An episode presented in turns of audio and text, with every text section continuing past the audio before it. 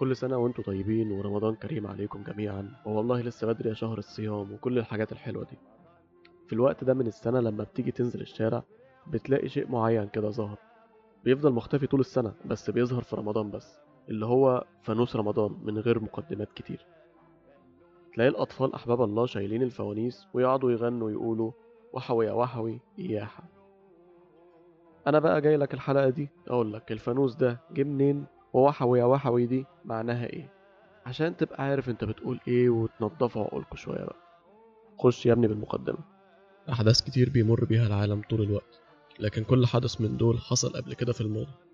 أنا محمد سيف الدين وجاي أقول لك إن كل اللي إحنا فيه ده حصل وعشان نعرف هيحصل إيه في المستقبل لازم نرجع للتاريخ.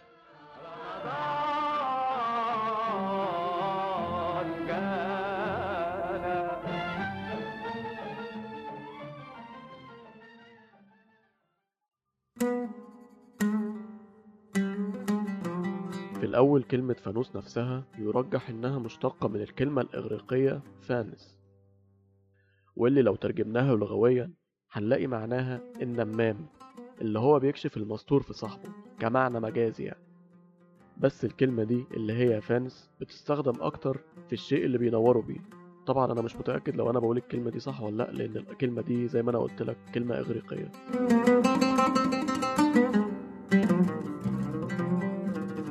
لكن في لغات تانية بتقول عليها في ناس.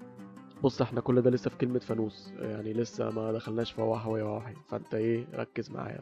المهم عزيزي المستمع قبل ما تزهق مني في كذا رواية بتتكلم عن بداية استخدام الفانوس في رمضان. أول واحدة هي إن واحد من الخلفاء اللي في العصر الفاطمي كان بينزل الشارع ومعاه فانوس عشان يشوف هلال رمضان وبيبقى حواليه أطفال شايلين فوانيس عشان ينوروا له الطريق. تمام؟ دي رواية. الرواية التانية بتقول إن واحد الخلفاء الفاطميين برضو جه أمر شيوخ المساجد إن كل واحد يعلق مصباح بشمعة قدام المسجد عشان ينوروا بيها الطرق والشوارع ومن ساعتها الظاهرة دي ظاهرة رمضانية. في رواية كمان بتقول إن في العصر الفاطمي بص هو في إجماع إن الموضوع طالع من العصر الفاطمي. في العصر الفاطمي كانت الستات بتخرج الشوارع بحرية أكبر في شهر رمضان فكان بيبقى معاهم غلام الغلام ده بيبقى شايل فانوس ينور بيه. عشان ينبه الناس إن في واحدة ست يعني بتعدي يعني. مش فاهم مش فاهم ليه يعني الصراحة. يعني ما زيها زي الرجالة يعني ولا هي تكاليف وخلاص. هو مجتمع متأصل فيه مظاهر الفيمينيزم منذ قديم الأزل. ألا ما افتكروا الرجالة يعني ولا بولاعة؟ والله الرجالة دول غلابة. ما علينا. عموما أول ناس استخدموا الفانوس في رمضان كانوا هم المصريين. يعني المصريين هم الأوريجينال في الموضوع ده. وبعد كده بدأت البلاد دي تقلده. سنة 358 هجريا في شهر رمضان الخليفة الفاطمي كان جاي القاهرة من الغرب. يومها المصريين رجالة وستات وأطفال طلعوا له شايلين فوانيس وقعدوا يغنوا له ويرحبوا بالخليفة. ومن ساعتها موضوع الفانوس ده مرتبط بشهر رمضان.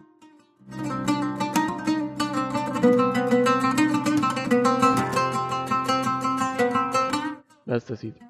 ومن هنا الفانوس بدأ من أول ما كان شمعة لحد ما بدأت مصابيح الكهرباء تظهر والفوانيس تكون على الشكل الخماسي اللي إحنا كلنا عارفينه لحد ما وصل بيها دلوقتي إنها تبقى على شكل محمد صلاح والمفتش كرومبو ومحمد رمضان يعني شغل عقليات بال negative لكن في كل الأحوال أنت ممكن تلاقي الفوانيس دي اللي هي ذات الطابع المصري الأصيل في الورش القديمة اللي موجودة في منطقة السيدة زينب في القاهرة القديمة. بالنسبة بقى لوحوي يا وحوي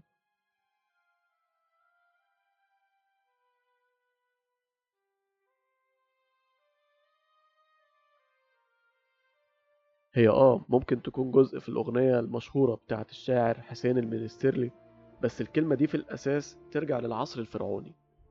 يعني أنت دلوقتي بتغني أغنية ممكن تكون هيروغليفية وليها برضو كذا تفسير. الحكاية الأولانية بتقول إن أيام الملكة إياح حتب ووقت الهكسوس اتقتل جوزها وابنها. فالملكة إياح قالت لأ هزارهم بقى تقل وإحنا لازم نعمل معاهم الصح عشان دي مش رجولة. ولازم أجيب حق جوزي وابني وجهزت الجيش. وبالفعل ووالله وعملوها الرجالة ورفعوا رأس مصر بلدنا وطردوا الهكسوس من مصر. عشان إحنا حضارة سبعة آلاف سنة وخرج شعب مصر الأبي بيحيي الملكة بالورود والزينة ويقولوا واح واح إياح. يعني تعيش تعيش إياح. وكلمة إياح أصلا معناها الهلال.